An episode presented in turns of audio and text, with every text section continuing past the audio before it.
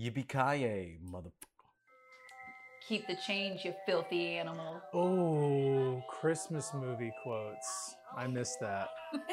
Did not have so what you coming with? No, it's from a different. I gotta. Shit.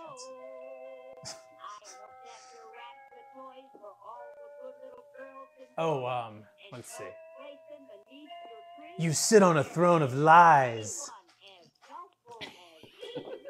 What is that one from? Elf. Oh yes, I'm so sorry. Okay, people, tomorrow morning, 10 a.m., Santa's coming to town. Oh my god! It should be followed up with, you smell like beef and cheese. Thank you, Lynn. You're welcome. Welcome to the Braggish Podcast. We are your host, Knock. Lynn, Cliff. Uh, and as we were telling you, this is our special Christmas podcast for everyone at home or in your car or wherever you're listening to us. Uh, maybe in your tub, you know, you're lighting some candles. hopefully in your tub. Oh. Maybe enjoying a glass of wine. We were just discussing that Barefoot and Oreo collaborated on a Barefoot Oreo wine. I heard that on the radio today. I did. We must be listening to the same Christmas station. Yes. The DJ seemed super enthused about the opportunity to drink. I'm Oreo very, wine. very suspicious. I like to taste it. I would not. You wouldn't? No, I don't think so. It's kind of like the king cake vodka. Like you don't want to, but you just I mean, what time like of like what time of night is it? What have we done so far? Yeah. Then I will. Yes, because if you show up at my house with Jello shots at 7 p.m., I say no. If you show up at 11 p.m., let's line them up. Yeah, I feel like the Oreo wine is something that tasted at like the very beginning of the night and then like chase it down with bourbon or something just to if it's terrible. Yes, as, as drinking is a New Orleans tradition, we're going to be talking about some New Orleans Christmas traditions on this podcast today. Uh, Lynn's coming with a little, how would you say? I'm coming with what happens when New Orleans drinking gets out of hand It does. On a special night. on a very special night. Who doesn't have a little Christmas Eve sip? Sip and ruckus. Right. Uh, Cliff, you're coming with. Holiday dinner, Oh. special occasions. And these occasions, what do you mean by dinner? A soiree of sorts? It's yeah, I mean it's something that you don't do all the time. Places that you don't go eat all the time, but during Christmas time they have special menus and that's all I'll say about it right now. I don't oh, want to spoil this. Yeah, don't spoil it, okay? Jeez. Don't spoil his People are dinner, turn it off now. Yeah. we're going to give you how Mr. Bingle got started. And we're also going to tell you uh, how some Mardi Gras tradition that we take for granted now didn't happen in the day, but because of a Christmas parade, this now happens every Mardi Gras. Yes. I'm very excited to hear Eh, this. No, isn't it fantastic? Yes. It's great. It's great. But first, we're gonna bring back an old tradition. And- Ah, yes. Cliff's gonna ruin a song. Cliff's gonna ruin a song. Hey, Cliff's gonna ruin a song. Mm. Cliff's gonna ruin a song. Boom. So, this is not going to sound good at all, but I will say that knock before we recorded, it popped back in my head because of situation he was going to go do, and uh, we thought about it like, what happens like if your significant other leaves the house? This is something that a lot of people may or may not do, hmm but it's something that I do, Right. something that you do. Something I do for sure. Now that I can see the TV, That's true. I have no it's idea every what man's you're dream. about. I think. You know every what it man's is? dream. I don't know. Pooping with the door open. Pooping with the door open. Pooping with the door open, girl. Open door open. Open.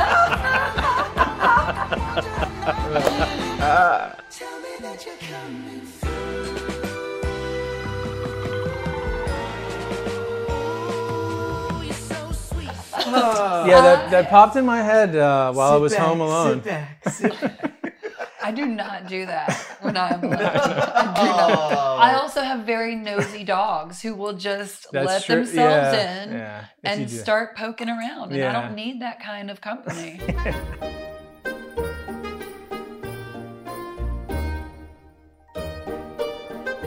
Well, if you listen to the beginning of uh, our little background music we had there, it was from the Mr. Bingles theme song from way in the heyday of one of the most revered New Orleans traditions when it comes to Christmas. I don't know why.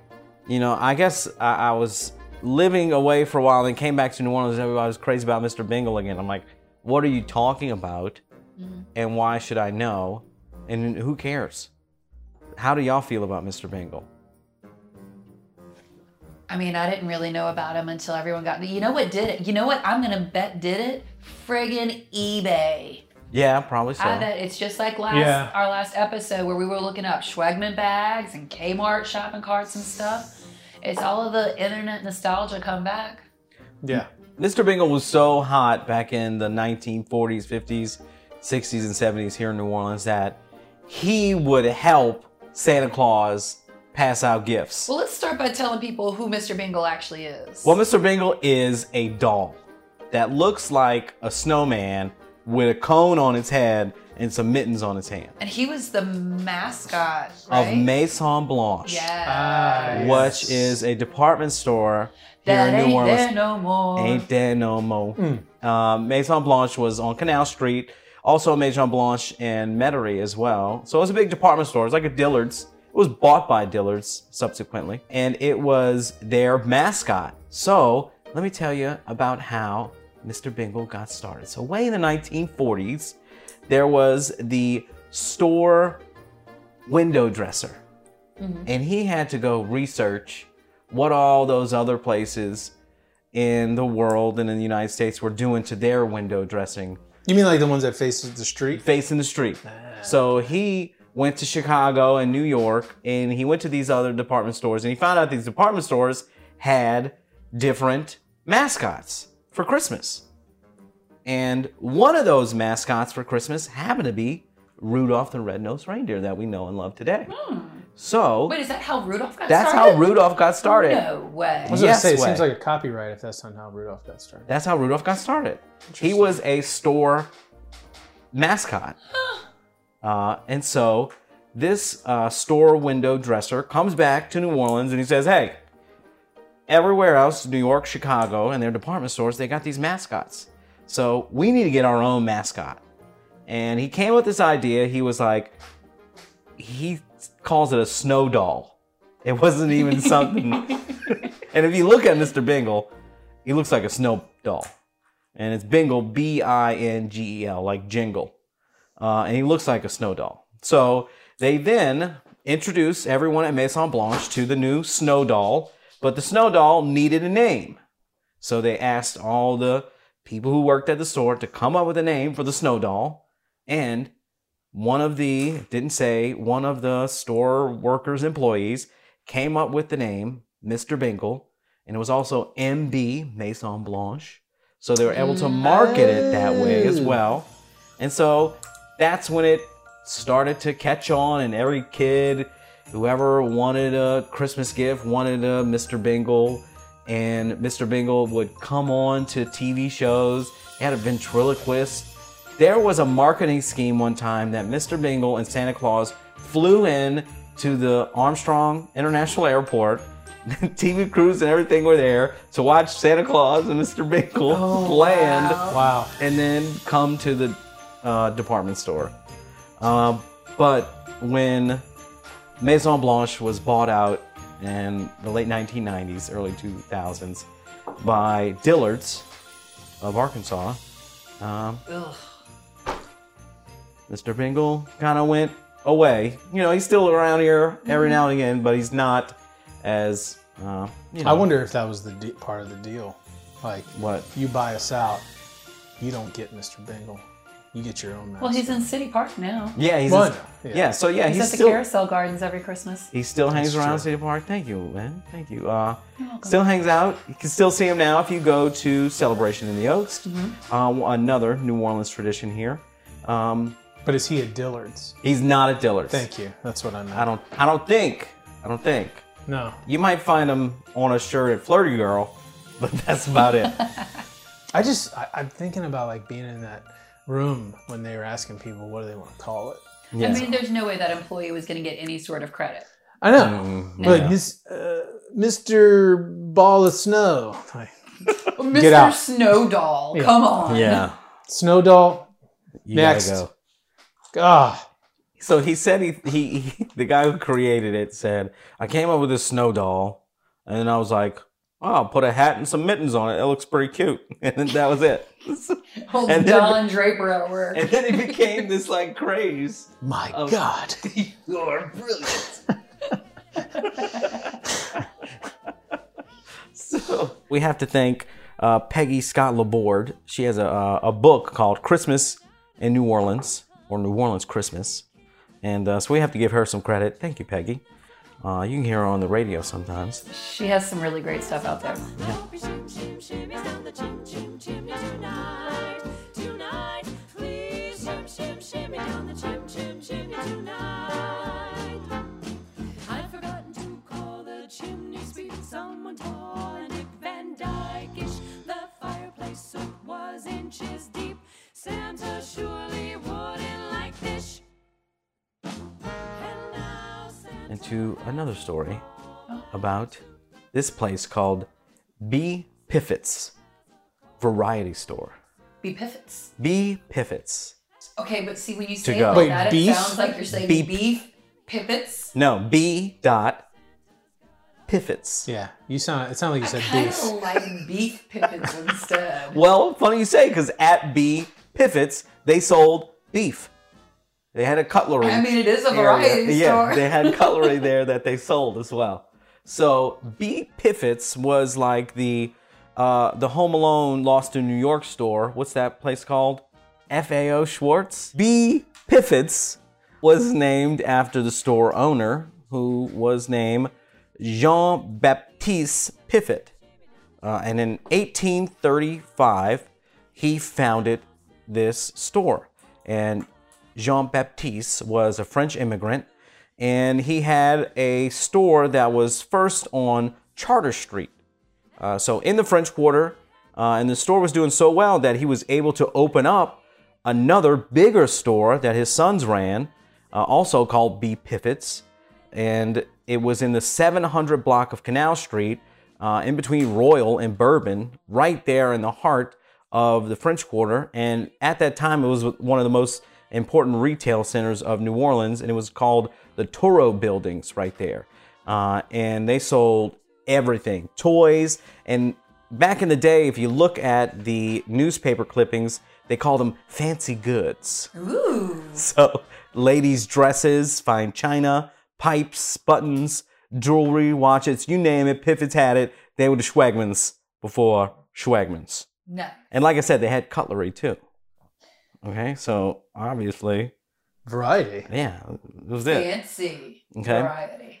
And he, Piffet, made this place the Christmas headquarters pretty much. And he also knew, Piffet knew that Creoles really love the tradition of the New Year more than they did necessarily Christmas. So he sort of started that like holiday tradition. Hey, come here for your Christmas and your New Year's gifts that you would want for your kids.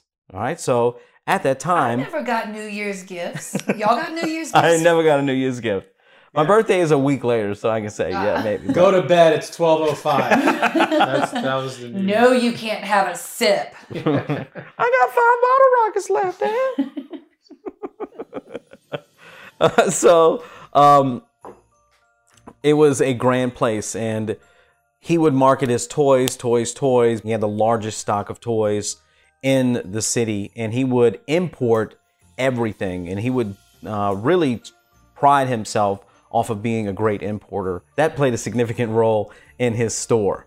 All right, and he also played a significant role in the history of New Orleans because on January 7th, 1871, Santa himself rode on a float in the 12th Night Revelers second parade in New Orleans. Ah. And on his carriage, he very liberally tossed out presents to the people that were all in the crowd.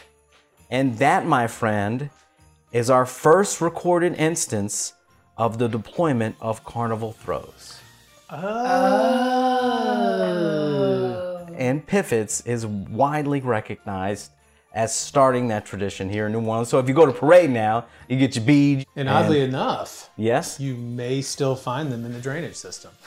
May. Isn't that amazing? that is amazing. People go look. Be your own archaeologist. Do not. though. just don't. so yeah, Awesome. had not for this uh, Santa Claus riding on a carriage at the 12th night second parade, uh, we'd still just be waving at the Rex King. Yeah, that's it. Yeah. Just watch. You ever gone to a parade somewhere else and you're like, you just you just wave at Were they people? just throwing hard candy at you? No, they yeah, they're not even that. They're just waving at you. I mean, what's the point? Just on display. Yeah, you just wave at people. Well, so you know that so Louisiana had a float in the Macy's Thanksgiving Day parade this year, and it was that gigantic alligator. And our Lieutenant Governor Billy Nungesser went toe to toe with the committee of the Macy's Thanksgiving Day parade people because they the parade people wouldn't let the Louisiana people throw beads at the crowd. And he's like, "Well, why are we here then?" So they came to a compromise where they could hand out beads to the crowd. That's not wonderful. Wonderful. It's not. You haven't been to a proper parade unless you've gotten smacked in the face with some beads. Well, you just know those New Yorkers are gonna be like, oh, look at this fucking alligator, and not look and go bam, right there, smack in the face. Oh, they're gonna be talking about the, you know, cannolis and all that stuff, and yeah, I gotta go get my capicola after I see this parade, and then all of a sudden, well, Maybe you throw bam. cannolis and capicolas instead of beads. I would go to that parade. That's the compromise Billy should have made. Billy, Lieutenant Governor, hire us. we will be your consultant. throw donuts to and bagels to the New Yorkers. They'll New love Yorkers. you. Yeah. They'll love you. Is that where it's at in New York? Yeah. Okay, yeah, okay.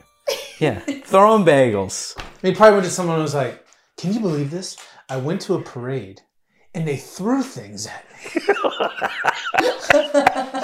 I went there to enjoy the music with my baby in my carriage. And we were assaulted. Salted. It would probably happen at the 12th night Revelers Parade. Down here, I was- you like use your baby as a prop. You hold the baby up by the feet.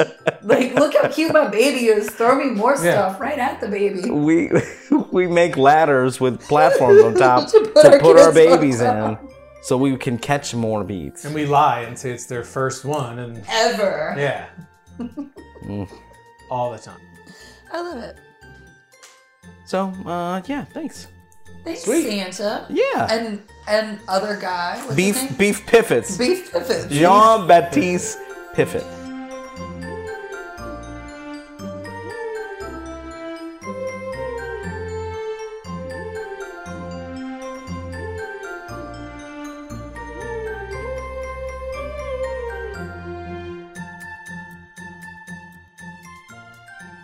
Christmas songs.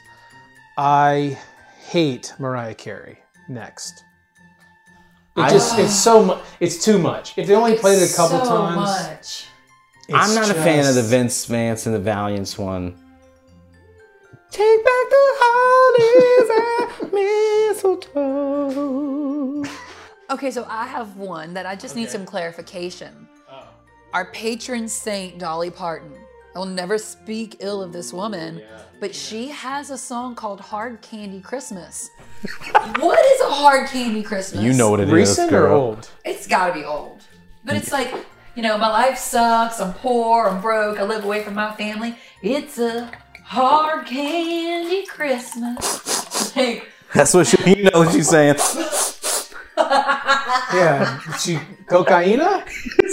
one rock, one rock, please. That's Two is two enough. But who? What's What? I'm, what? I mean, you can correct me if I'm wrong. Maybe it's, I just can't. What is? What's a soft candy at Christmas? I usually think of candy canes, cookies. Like what? I don't. I don't know. I'm Cook- just thinking about what. Why? Why what would it be soft hard? candy would be at Christmas? Is it what you're saying? Yeah, Like, like- it's pudding's not at Christmas. She could have just called it a candy Christmas because I don't know. No, I think it's supposed to be a hard candy Christmas. So no soft candy. Maybe she's saying it's going to be difficult, but still have candy. Wait, are soft candies not allowed at Christmas? Maybe not. Uh, I love those melt away big old puffy peppermints. I get those in my Ooh, stocking you from are my right. granny. Divinity every is year. kind of soft too. I guess marshmallows. Oh if god, you're- Divinity's so, so oh. But oh, like my teeth hurt thinking about Divinity fudge. Uh-huh. you have a song called Chestnuts Roasting or an open fire. That's hard. That's very hard. Until they're roasted. Well, I don't know. Yeah, I can't. The, the Mariah Carey. My favorite is from uh, Love Actually. Oh, I love that movie. I know you hate it. Don't I care. think- I love it. I love it. Oh, you do love it? Oh, yeah. Who am I thinking I of then? feel it in my fingers. I feel it in my toes. Dude, love is all around. So if you really love Christmas, come on, let it snow. This is shit, isn't it? Yep. Solid gold shit, Maestro. So. so people are going to dinner. For Maybe. Christmas? Does anyone have a regular dinner? Yeah. Think about your dinner just regular and There's some casserole. We got a ham.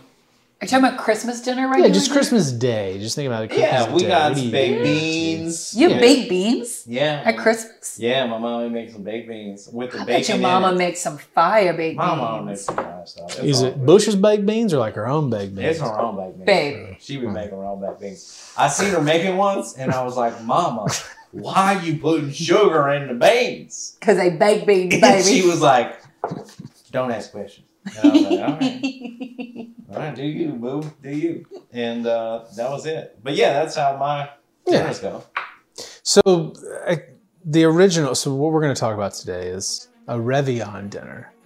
These are very. It's a traditional uh, Christmas dinner. Everyone today knows it as this modern sort of dinner, as uh, with the restaurants, very popular that you can book and have very. I'm not to say lavish meals, but unique, unique. Like they, the restaurants and the chefs create things for this yeah. these dinners. Yeah, they focus on a lot of seasonal stuff. Right. Like this time of year, it's a lot of game Yeah. and seafood and citrus and pecans and stuff like that. Yeah. But we're to start at the beginning. So, 19th century, French immigrants. Um, they started a, a- from France, but they brought it to here, New Orleans. Uh, that we know it as the Réveillon dinner, and the word Réveillon means awakening or wakening in French. Um, some of the, like I said, some of the French immigrants who brought it here, this was their basically their start of Christmas, and they started with a big family meal. The original Réveillon dinner was a big family meal when they got back from Christmas Mass. Midnight So this is like midnight mass, like wee hours of the morning sort of deal. Don't eat all day. Right, right. Fast, this is back fast, in the day. fast. The church made you fast. Right. Okay. Um, yes, they would fast, and this was a way of breaking that fast. And these dinners, early dinner, you could call it some did breakfast, whatever. It lasts from midnight to sun, almost dawn, basically. And you have chicken and oyster gumbo, pies, soups, souffles, desserts, brandy, and oddly enough, beef piffets. I'm kidding. Uh, I knew that was in here. I thought I saw it when I, it sounded familiar. it sounded familiar when you said it, and I just wanted to read that. so, from so yeah, early 1800s up to about 1940, and I was trying to find more information on this about why it kind of died off, and basically up to 1940, this sort of Americanized version of Christmas holidays started with mm-hmm. we can't go out with we can't have Christmas without a Christmas tree, and we can't have Christmas without gifts for the kids, and we can't have Christmas unless we take all the family to go shopping. About and all this modernized stuff, and basically, I guess all that took over, and everyone was so tired from doing that that why would we go to like why another night of just waiting until midnight and then feasting and all this stuff. It just kind of died off. Well, Why we go? Why would we go have a great time eating with our friends and family Yeah, when we could spend a whole week worrying about getting all these things? for Yeah. because they're Protestants. That's oh why. Yeah. Gosh. Protestant Protestant churches don't do a midnight service, do they? Not most of them. I don't think so. Yeah, it's very, very cat. Réveillon's a very Catholic thing. Yeah. Yeah. And why why have a late night dinner and midnight mass and all that stuff when you can go to Maison Blanche during the day and see Mr. Bagel? That's very true. So yeah, and basically 1940s went out the window, and I really have nothing between. I I, I was searching all over the place, and if anyone wants to send this to me, let me know. But from 1940 to 1990, zip. I mean, it was just Christmas trees, presents, shopping, blah blah blah, and then this woman uh, who was the head of the French Quarter Festival, Sandra Dartus, in 1988. Um, she basically saw a way to get tourism and locals like get business into the restaurants so she went and met with the restaurants in the french quarter and had an idea for restaurants to start holiday to do holiday menus and promote and not really late night just do a holiday menu with the regular sort of uh, dinner reservations six eight ten you can, some people do 10 we've done a late Réveillon dinner uh, before, but regular dinner time, right? Not midnight and one o'clock in the morning. All the chefs really liked the idea, and they thought it was a really good way to bring, obviously, money in during a slow tourism time. Uh, not slow tourism, slow, just a slow time in general for restaurants because everyone's got family in town. Not everybody's going out to eat. Everybody's cooking at home. Um, so it really shifted from this late night home family dinner to restaurants, regular hours, and uh, and chefs making you these prix fixe menus, so you didn't have to think. My favorite kind of dinner. Just don't think, just put it on the table. Let me, yeah. Um, so basically, um, here in New Orleans, this tradition is the new modernized Réveillon tradition is basically enjoyed by local families, um, friends who come in town. Um, they either they even do. We haven't done this. They even do like small private dining rooms, but we've usually. Can we name drop or no? Yeah. Yeah. Well, we've done Arnaud's a couple years, mm-hmm. uh-huh. and we've gotten like a ten person table and do that whole deal. That's fun. That sounds like so much fun. Yeah. And Got to do book it early though. Oh god, And yeah. they do. yeah, you the- should have already booked. There's no, Yeah, there's so, yeah. no booking at By the time point. this comes out, you're lucky if you have anything to get. So when they, we were recording the last episode, We should have. have already been I should have booked. brought that up. so they make those same sort of things: the oyster gumbo and Beef pivots. beef pivots and things like that. Yeah, I mean, then like Lynn said, game and different takes on all sorts of stuff. What did you eat?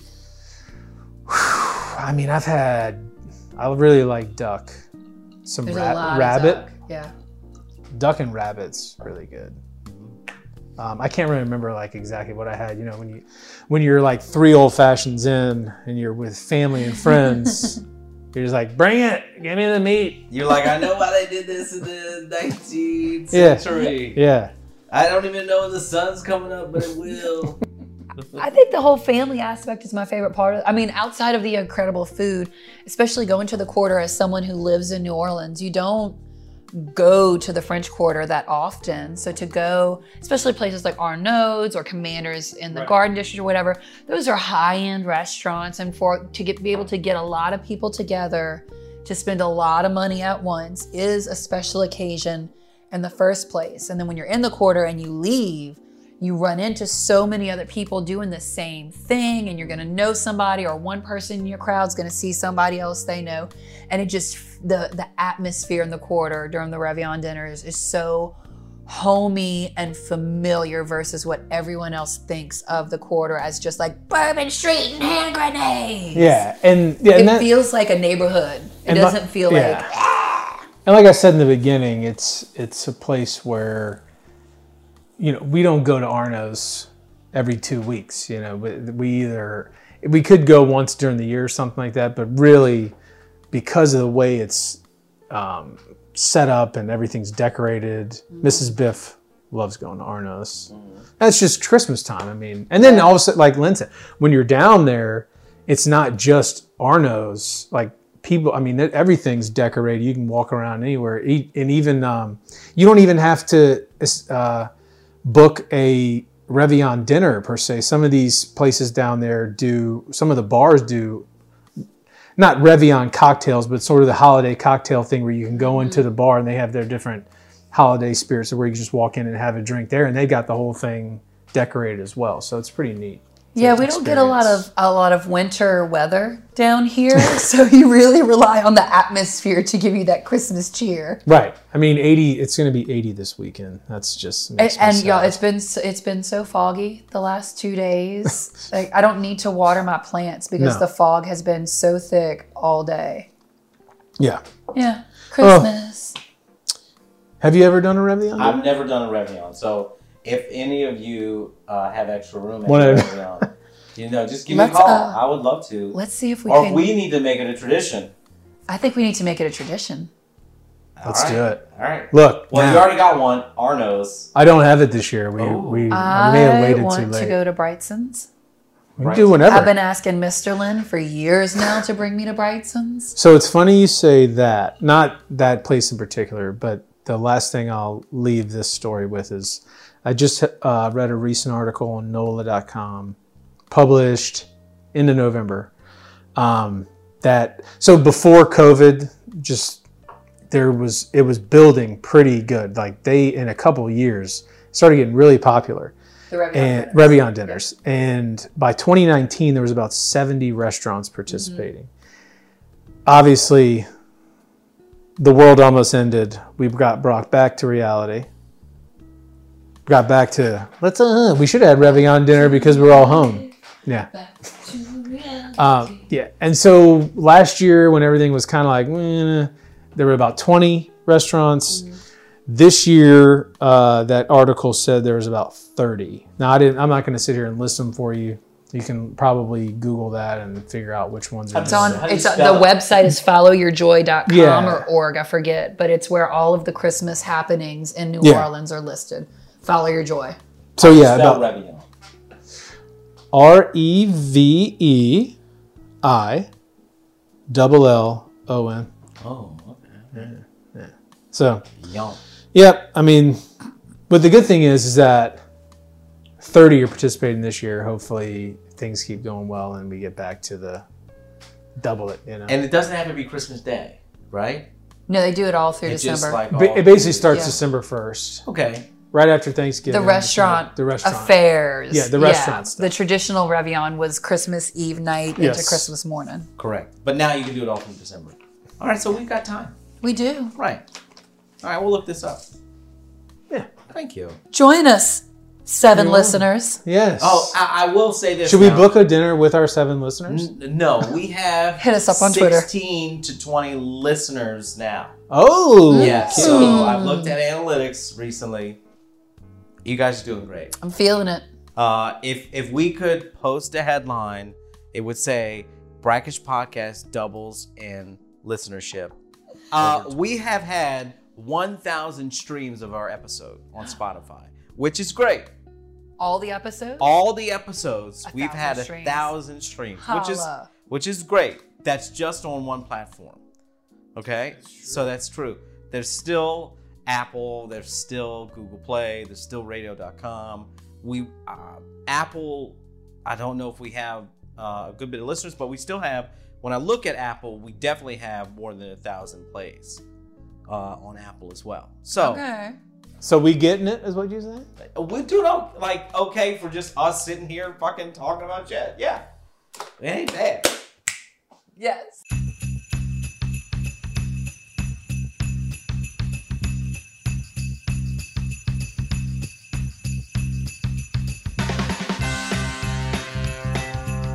Know what is an absolutely underrated Christmas movie? Die Hard. Yes. I love Die Hard. I bought it just for that. We uh, have knocked down drag out fights between our children and I every year because they insist it's not a Christmas movie and they can kiss it. It is. But one of my very favorite Christmas movies is Daddy's Home 2.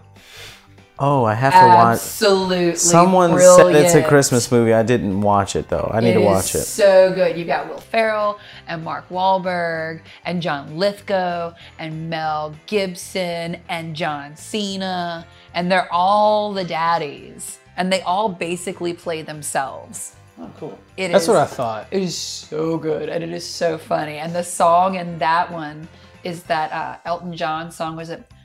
Do they know it's Christmas time at all? That comes up a lot. Nice. It's a good one. All right, we'll have to. Look I'll, into it. I'll have to go. Uh, Daddy's Home too. Yeah. Someone else was telling me about that recently. That it's a Christmas movie. I just haven't watched it yet. Yeah, I'm trying to. I'm trying to think of. Love Actually is really good. See, it's rated R though, so you can't. I mean, Love Actually is rated R. yeah. It's got some some yeah, it's it's got. uh some, got some Lorno mature, scenes Some what? some light, light. Lore. Ah, Lorno. that's funny. It's like yeah, light action. I know. uh, So, and what's funny is Mrs. Biff and I we forgot about that, and we went to my parents' house and we watched it. and it Oh, was that's the worst. very uncomfortable. Even being like 34 at the time we did, and it was just like, oh, forgot about that. hmm I can watch like Tarantino murder in the same room as my parents, but someone takes a shirt off and I'm like, oh, I have to pee and I'm not coming back. Sorry. Does anyone want anything?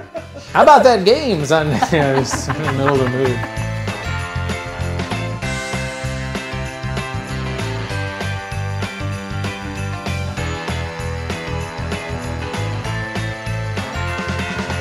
Hope you're driving. I just I don't know about flying right now. If you are if you are flying and you want to listen to us, great.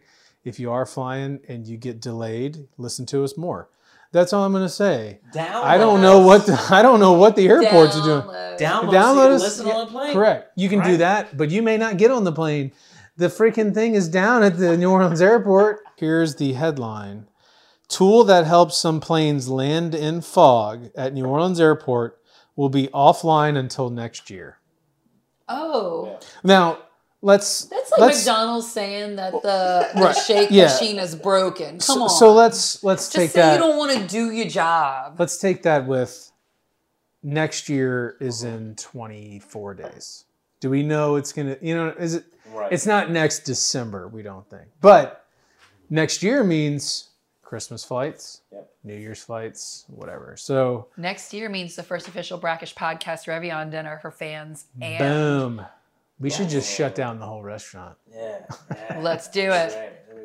Um, yeah, but hey, download us. Look, we're going to contact MSY, and when you get on the plane, you're not able to go anywhere. We're going to get the pilots come on and go, "Oh, sorry, folks, we're going to be here delayed 30 minutes. Uh, while you're at it, would you please download the Brackish Podcast episodes and uh, feel free to listen while you're waiting on the tarmac." Yeah. You could email us and we'll send you a sticker. Boom. Yes. And then you could stick it on the airplane. I need to figure out how to. We need to print those stickers. yeah, we do. It's just Spotify stickers. Just Spotify stickers. Y'all ready to end this Christmas day? Ready to. We've No. gone shopping with Mr. Bingle. Yes. We have gone to Mass and had our Réveillon dinner with our family.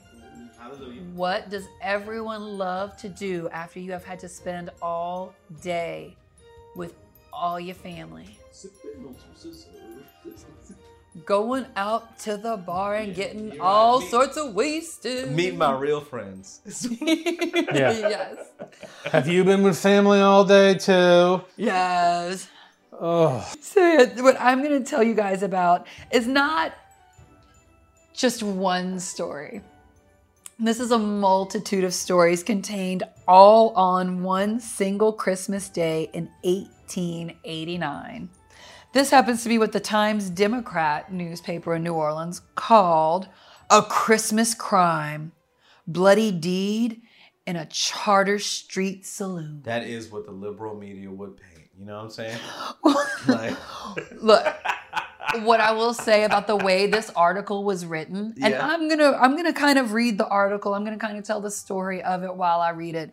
The journalism in this story is colorful, yeah. to say the least. Okay. The vocabulary is very strong. Maybe we gotta sell papers. It's uh the format. What I what I love about this article is the format of the writing. You'll have typical newspaper paragraph, typical newspaper paragraph, and then they get to a dramatic part of the story and they skip a line and there's like four words centered, all caps, and the story stops here. What And then it keeps going. It's what are very some dramatic. words? What are some words that are centered? a deathly quiver. Oh, I like that. That's like Harry Potter-ish. The deceased. So, do they do the this? prisoner. Do they do this now? yeah, like Harry Potter. No, no, No, no, they don't do that. No. No. Yeah, well, they Print- should. Uh, print new newsprint. I think strives to be factual Yeah. to the point of boring, which is why it's newsprint. Entertain me, peasant. Whoa, this is Write it. entertaining. Yes. Now, this happened to be a very, very bloody Christmas in 1889. Um, some things that weren't part of the main story I'm going to tell you, just to give you a taste of what was going on in the city. Uh, some other little minor articles in this same edition. Things like Mr. Faraday ran his left arm through a pane of glass in a barroom corner of Philip and Howard Streets and received a painful cut across the wrist. He ran his arm. yes. I'm sure he just happened to run his arm through a glass. What? I do that often. I run uh-huh. my arms. The judge on duty this Christmas Day saw 107 culprits before him this Christmas Day, most of whom were drunks, the remainder being tin horn blowers and young fellows arrested for promiscuously shooting giant firecrackers. I don't know Getting what you picture when if you hear promiscuously shooting firecrackers. What do you picture? Oh, you shooting them at buildings and at people. Oh, I'm thinking other things. Oh, up your butt? Yes, Oh. they're promiscuously shooting firecrackers. Oh, I'm just thinking like promiscuous, like they're like in an alley and going, tss, lighting it, and boom, throwing it over like a little bit corner of the park where like no one can see them from the like wherever they're at Uh-huh. into a crowd of people that can't see. Carolers. So some other things that uh, this newspaper mentioned is that a Mrs. Nelson was shot in the right hand, and her little finger was fractured by her son Fred, aged 15 years, who was playing with a toy pistol. A toy pistol, Fred. A Christmas story much? yeah. Why was why was Fred given a pistol at 15? 1889. How do you That's fracture? No rules, fracture- just right. yeah. Yeah. What are you fracturing your finger for in a pistol? No, it was shot. She, the kid shot. Oh, it. the shot into the. Oh, okay. This is one of my favorites. Under the inspiration of Christmas whiskey, because who hasn't been under the inspiration of whiskey? is that is a that is. Let me say that is a wonderful lead-in. I mean, I told you the writing in this news. Mm. So, under the inspiration of Christmas whiskey, Mr. Tim Tyrion entered the grocery store of Mr. Lewis Fink, threw down on the counter, and broke several bottles on the bar. Then he quietly gathered himself together and skipped.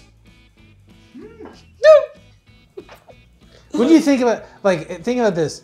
If we talked like that in college, now say that you didn't do anything that night, but your roommate is passed out, is like on the couch, can't move, and some one of your one other friend walks in and goes, "What happened to him?" And you go, "Well, under the Under the inspiration of whiskey last night." So, yeah. oh, what a great! he movie. ran his hand through He the ran- window pane. He ran his head, which he thought uh, was a piece of cardboard, turned out to be a tree trunk, and now he can't move, and has put him on the couch for thrice days. So glorious he shall lay. So that little list was put together by a writer named Anna Brazil, who I am very grateful, scouted through this entire edition of the newspaper and put those uh, highlights together for us. so this is Christmas Eve happenings. Getting ready for the party. Yes, getting ready, getting ready, getting ready, ready. Man, what a bummer to be out on Christmas Day. So maybe they were How? doing a rebellion. Maybe they were uh, Rebellion. That's in his defense because he's under the inspiration of whiskey. That's how it's spelled. Réveillon. They were at a Réveillon. No, what I mean is, what a time to do it on Christmas Eve, knowing next day of Christmas that you're going to be doing What something. better way to like, oops, miss out on the family party? Sorry, I had to be in front of a judge with 106 other hooligans who were tin horn blowers. And promiscuously shooting firecrackers out their ass. Fact check.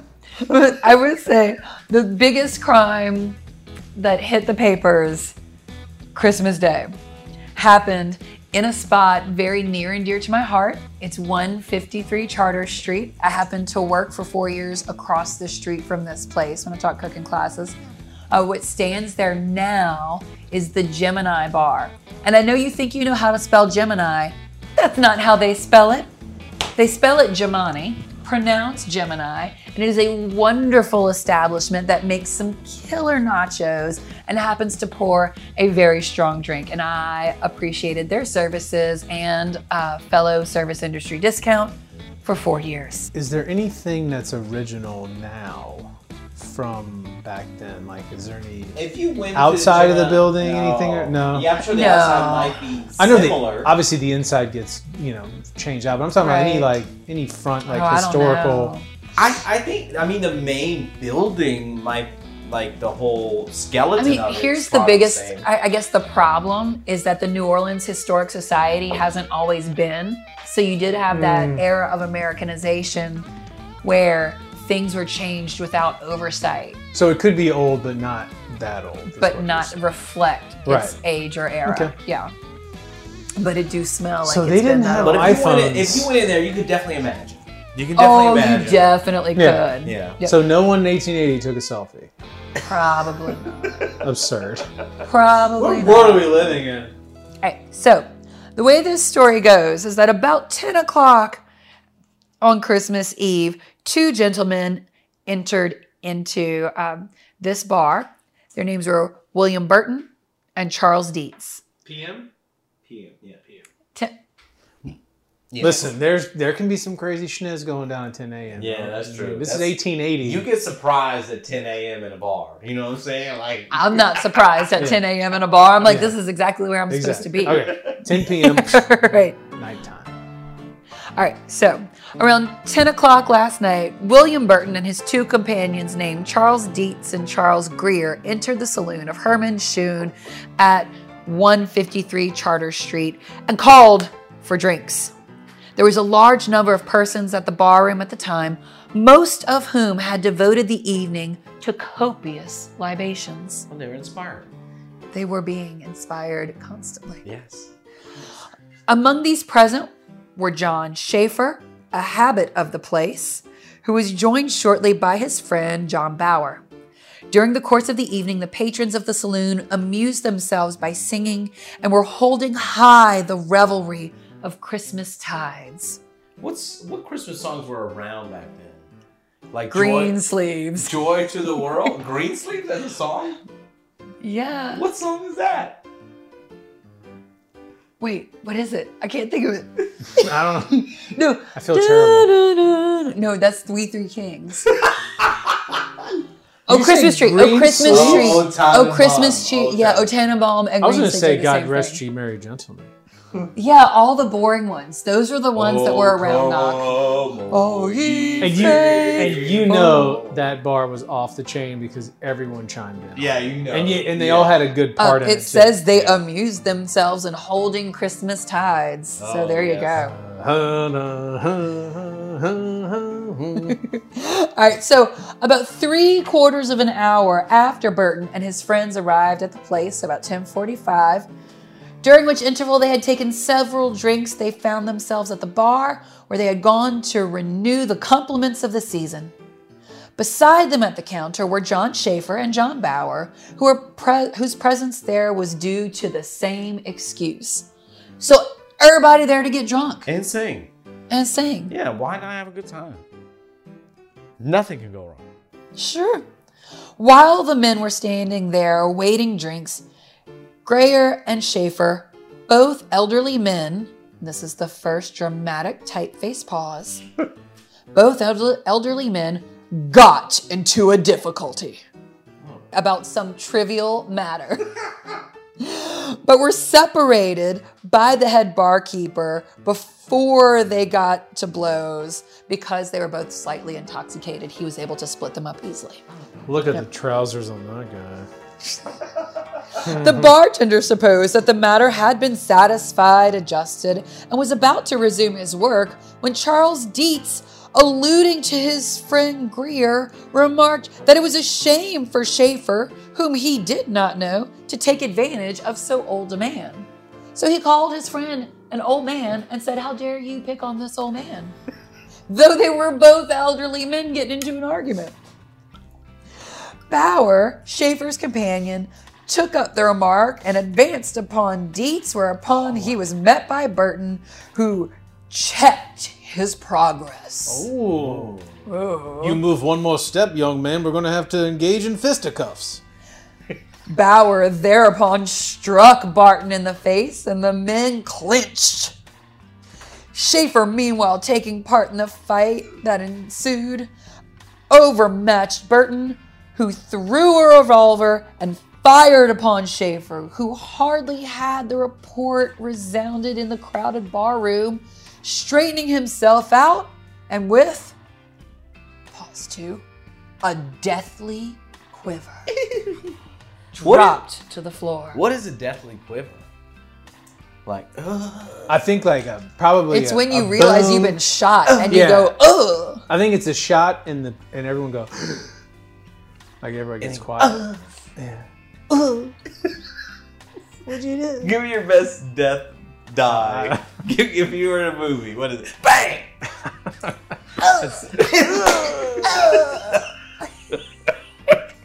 oh, god, was so good. I wanted to engage in fisticuffs. I wanted to just check you. yeah. It's just trying to check your progress. I just noticed that you wore last year's collection of Maison Blanche. Mr. Bingle, December edition. so this dude first, pachow, shoots Schaefer.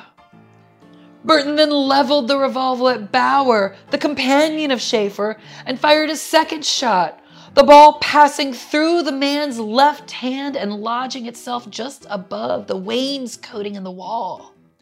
In a twinkling, the place was vacated by the crowd, who broke for the sidewalk. The barkeep, who witnessed the shooting immediately after the shots were fired, jumped over the counter to prevent further trouble when Barton took to his heels, dropping the revolver on the sidewalk in his flight. The bartender thereupon blew a police whistle, bringing Corporal Duffy. Do we do we trust a constable or corporal named He's Duffy? drunk. He, He know. drunk. He, He drunk already drunk. Yeah. We know he's on someone's side as well. We just don't know who yet. So Corporal Duffy and Court Officer Beals arrived on the scene, who, on learning what had occurred, gave chase to the fugitive, whom they arrested at the corner of Toulouse and Front Street. Bauer, who was also shot and made his way to the neighborhood drugstore. I'm sorry. He got shot and stumbled into a drugstore. Did he run like- his hand through the window so he could get in? Bauer, who was also shot and made his way to a neighborhood drugstore, was afterward apprehended by Max T. Miller at the corner of Jefferson and Decatur Street. The ambulance was summoned, but before the students arrived, Schaefer was dead. Dramatic pause three. Oh man, he was so old too, right? He was an old man. Okay. The ball entered the body just below the left nipple It must have penetrated the cardiac organ. I didn't know you could print the word nipple in the magazines and newspapers of the 1800s. Man, what's a man nipple? You know. Uh, to Instagram, it's nothing. Shows you how much we've changed. A nipple's a nipple. I tell you what, though, this story, I will say, I don't want to see it acted out. I think it's much better being told to me. Yeah. Yeah. This kind of stuff can't be in a movie. I mean, it could, but it's reading the article. Your brain Actually- gets so much more. Into Oh ah, yeah. yeah. Yeah. Well, the article goes on for like three paragraphs to give you boring stuff about where these guys came from. Like they're already dead or arrested. So I'm gonna Right. skip all that. I'm gonna skip down to um, where we get to dramatic pause number four. The prisoner.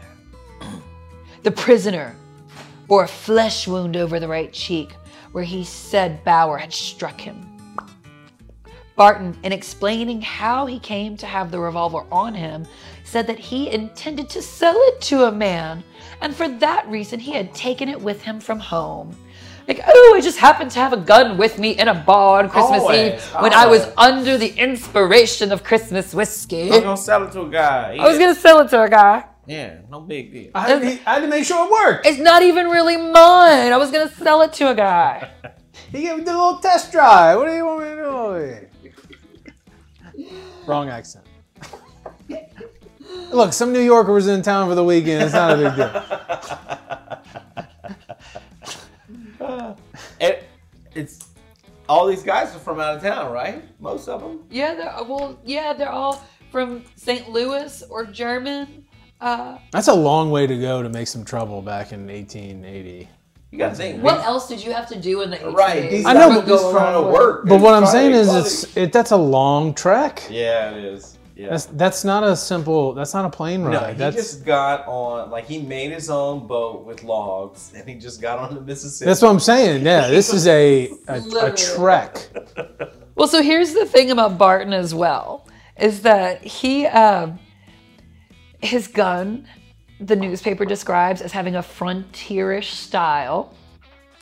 Because, and they, they make a big deal of that because the prisoner claimed that he had traveled through the West extensively and denied that he was known as an Arizona cowboy, but alleges that he has often been called Buffalo Bill.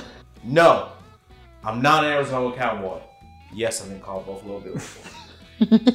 No, it's not my gun. I intended to sell it. I, but it is from the West, and I am a frontier cowboy. However, I do have a frontier gun. But I was gonna sell it to somebody, but it's not mine. I was gonna sell it. My accent's pure Buffalo. Go go to Buffalo. Everyone talks like that up there. Just not from the West. Shut up! Shut up! Well, but would you like to know what his his evidence was for Buffalo Bill? For being called Buffalo Bill? Yes. Um, he claims it was quote on account of the large soft hat he is accustomed to wearing. Oh. I have been called Buffalo Bill on account of this large soft hat I am accustomed to wearing. I need a large soft hat.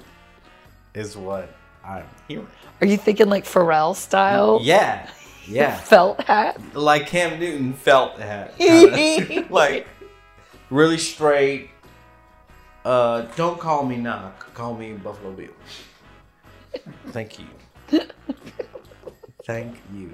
If you get down here nowadays, the same scenario may happen. That's nuts. I just can't. To me, it's like how would how did anyone, especially if you know Christmas Eve, like big events, to put yourself knowing that like anything can go crazy at any time. I mean, it ha- it can happen nowadays too, but just back then, like the just David, where did you on go to school? Where'd you graduate from college? The inspiration. You know it. I know It's the the inspiration. inspiration. It's Think the about any one of the number of bars around LSU or Tulane or Loyola around here. oh yeah, But nobody carried guns there. You didn't. You just didn't. You didn't bring your gun that you were gonna sell. that's you the didn't. deal. Yeah. You didn't. And true. That's here's true. it, like, and back then everyone brought their gun, but everyone, but the people were the jukebox. So how do you get angry when everyone is chiming in on your songs? Yeah. That's what I understand. Everyone's having a good time, and then it's like, hmm, everyone's harmonizing, and then all of a sudden something goes crazy. You and know what boom, it probably gunshots was? Um, Schaefer was trying to sing a song that he just sang like two fucking songs ago. We just sang it, dude. Just sang it. Come on, you ah. that drunk, you old piece of crap. He's the inspired He piece was. of shit. He was. Are you that drunk? or he was singing the wrong words, and he's like, "That's how my mama sang it to me." All right, and a one and a two and a old King Winter. We just sang that thing three minutes ago, dude. Here Where we were come, you? whistling among the leaves of green. Sorry, I was peeing in the park, man. Jeez. I would love to know some 1880s, 90s Christmas music that doesn't suck. Oh, oh I'm sure they all got angry because Mariah Carey was playing in that fucking bar constantly, and they Aliens like. brought her to ah! the future. brought her- You hear those bells and you're like, no, no. God. They're just like, not again! And then just all hell breaks loose. Trivial. It was trivial. It was a trivial matter. Tri- it, look, Mariah Carey's song is a trivial matter, but if aliens brought it back to 1880, stirred up some shit. Maybe You have to it check arose progress. a hysteria of joy, and then they played it again, and immediately they were like, "Oh no, we see where this is going," Yeah. and that's what started it all. Sounds about right. Yeah. Well, we thank you for listening to this uh, special Christmas episode of the Breakfast Podcast. And uh, come join us again. Yeah, Tell your friends. good tidings. Great joy. And yippee ki yay, motherfuckers. we'll see you next Tuesday. See you next Tuesday. May you be inspired by Christmas whiskey.